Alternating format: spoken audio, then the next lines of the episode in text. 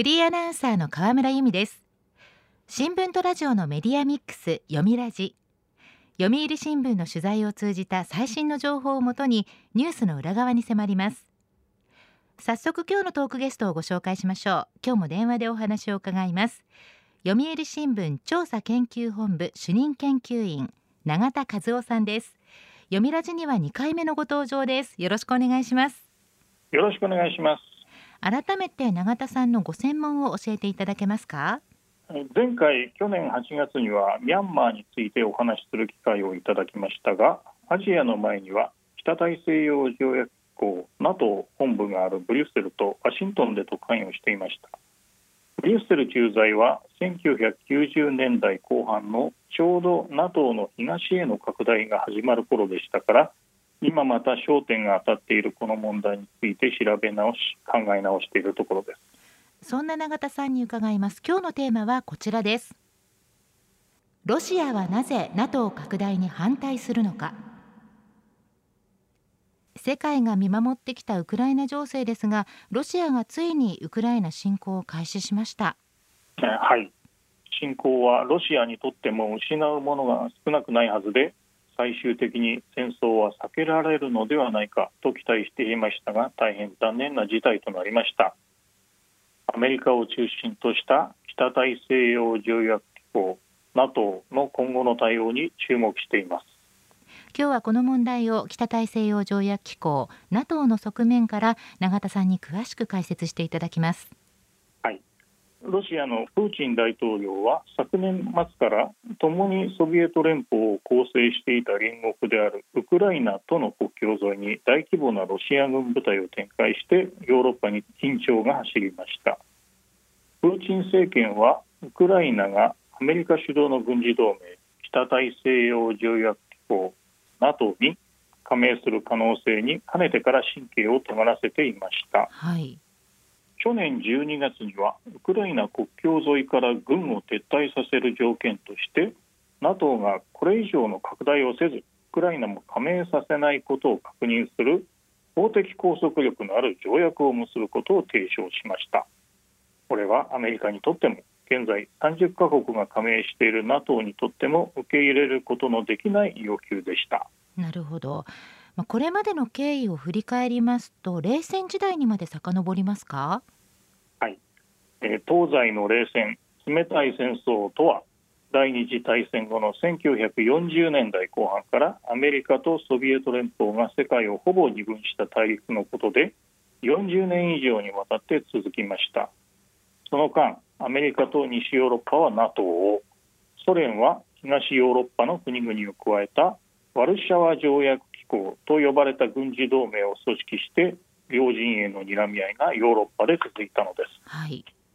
冷戦は1989年に今のドイツの首都ベルリンを東西に文字通り分断していた壁が解放され2年後にはソ連が崩壊して現在のロシアやウクライナジョージアなどの国々に分かれていったことで終わったとされています。それからもう30年以上が過ぎましたがこの間に起きた大きな変化の一つがかつてソ連の影響下にあった東ヨーロッパや旧ソ連の国々が続々西側の軍事同盟 NATO に加わったことです。ロシアはずっと反対を唱えてきましたがこの流れを止めることはできませんでした。ロシアとしては防衛上の脅威ですよね。NATO はどう対応してきたんでしょうか？NATO の側も新しい加盟国を迎えるにあたっては NATO とロシアが互いに敵対しないことを宣言する NATO ロシア憲章というものを締結したりロシアとの対話を行うための常設機関を設けたりするなどといった配慮を示してきました。それでもロシアにとってみれば反ソ連の軍事同盟だった NATO がかつてはソ連寄りだった国々を吸収しながら領域をじわじわと膨張させロシアへと迫ってくることに変わりはありません。今問題になっていますウクライナに関してはどんな状況だったんですか？はい、えー、ロシアとすれば国境を直に接しているだけではなく歴史的にもロシアと一体不可分であるとみなしてきたウクライナまでもが NATO に加わりアメリカ軍を含む NATO 部隊が駐留するというようなことになればポーランドなど他の東ヨーロッパの国々が NATO に入る以上の重大な事態であり超えさせてはならない最後の一戦であるというふうに考えてきたものとみられます。ロシアにとっては安全を脅かされる懸念があると同時大国としての誇りを傷つけられることになるからです、はい、NATO は軍事同盟であると同時民主主義や自由といった価値観を共有する政治機構です。NATO 加盟でウクライナにもそうした価値観が根付くならロシア国内でも民主派勢力が勢いづき強権的なプーチン体制への批判も強まるといった政治的影響も予想されます。そして何よりロシアの大国としての地位にこだわるプーチン大統領が今回一連の行動に出た動機はウクライナなど旧ソ連を構成していた国々がロシアの勢力圏つまり縄張りであることを NATO を率いるアメリカと西ヨーロッパに対して誇示したかったからだという見方ができると思います。なるほど。今回緊張が高まっている背景には何があるんでしょうか？はい。ウクライナが NATO にすぐにでも加盟する可能性があるのかといえば決してそうではありません。NATO は1997年にスペインのマドリードで開いた首脳会議で旧ワルシャワ条約機構のメンバーだったポーランドとチェコハンガリーの加盟を承認しました。その時点でワルシャワ条約機構の消滅から6年が経っており安全保障の枠組みを失った東ヨーロッパの国々の多くが NATO への加盟を申請するようになっていました。ロシアがいずれまた軍事大国として台頭することへの警戒感から NATO 加盟を目指した国も少なくなかったとみられます。なるほど。その後はどういった動きがあったんですか？はい、えー、ポーランドなど3カ国は1999年に正式に加盟国となり2004年にはブルガリアなど7カ国が一気に加盟を果たしました2008年4月の NATO 首脳会議ではアルバニアとクロアチアの加盟が決まりましたが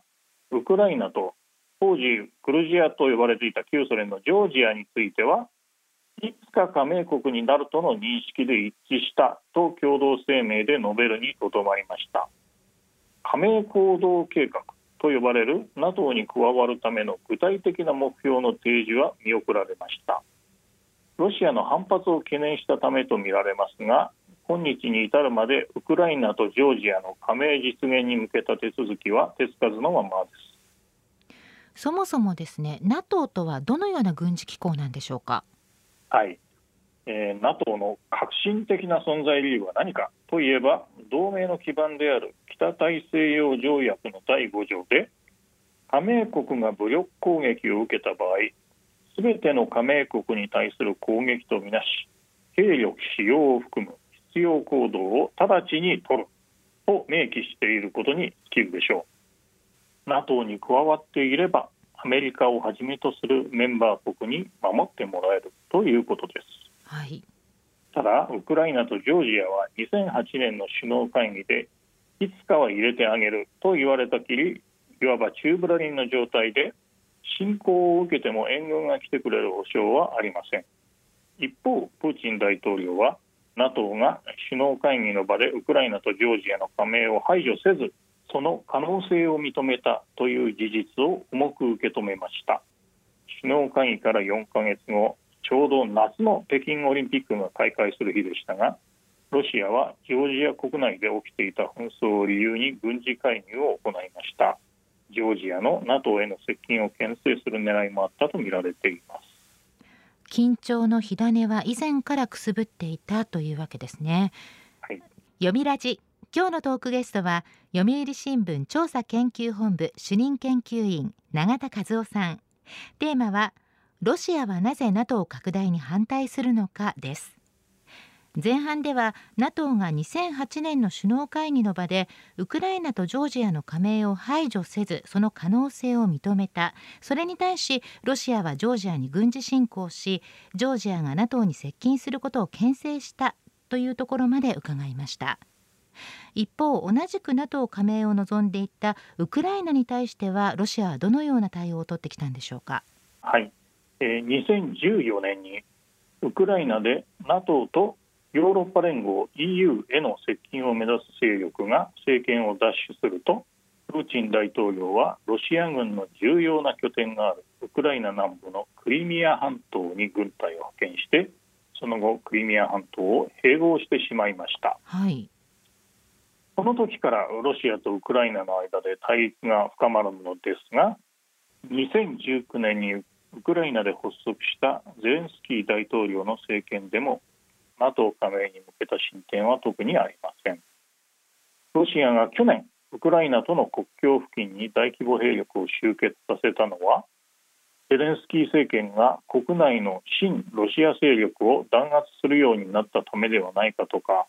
アメリカのバイデン政権がアフガニスタンからの撤退をめぐる混乱で足元が揺らいだ隙をついたのではないかなどさまざまな理由が考えられます。プーチン大統領の真意がどこにあったにせよロシアが NATO による東への拡大に反対する姿勢をこれまで以上に強く打ち出すようになっているのは確かです。なるほど。対するアメリカは NATO 拡大についてどのような姿勢で臨んでいたんでしょうか？はい。1997年ポーランドなどの加盟が決まったマドリードでの首脳会議の後でアメリカのクリントン大統領は自由と民主主義を推進する大きな一歩だと述べました。旧共産圏の国々が NATO に加わることによってアメリカや西ヨーロッパと同じ価値観を共有することがヨーロッパ全体の平和と安定を強固にするという当時の楽観的な機運を物語る発言です。ただ NATO 拡大に反対でも最後は同意するしかなかった当時のロシアの立場になってみれば冷戦終結で勝利したのはアメリカだという宣言を改めて聞かされる思いだったのではないでしょうか。はい、実はアメリカ国内でも冷戦終結後の NATO 拡大についての疑問の声がありました。冷戦が1940年代に始まった当初の対ソ連政策立案で有名な外交官のジョージ・ケナン氏は1997年2月新聞への寄稿で拡大は致命的な間違いだと主張しました。ロシア国内で西側への反感と国家主義的な機運を募らせるだけで民主化は決定的に遠のくだろうと警告したのです。ケナン氏は2005年に101歳で亡くなりましたがその警告は現在の危機的な状況をかなり正確に見通していたのではないかと思われてなりません。そうなんですね。一方で NATO の内情を見てみますと近年アメリカとヨーロッパの加盟国の間がぎくしゃくしているとの指摘もあったようですが。ええ、すでに述べた通り加盟国のうち1カ国でも攻撃を受けた場合はアメリカなどの加盟国が援軍に駆けつけるというのが NATO の核心です。しかし近年はトランプ前大統領が一時 NATO からの離脱に言及したこともあってアメリカが30カ国近くに増えたヨーロッパの NATO 加盟国すべてを守るための軍事的な関与をいつまで続けられるのかという疑問の声も聞かれるようになっていました。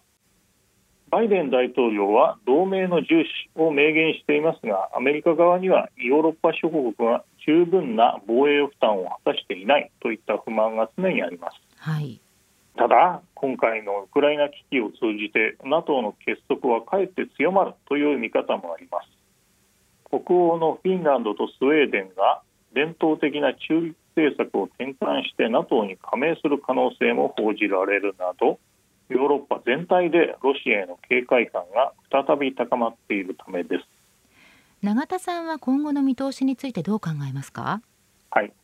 えー、ロシアは近年アメリカのミサイル防衛システムを突破できるとされる極超音速ミサイルを開発するなど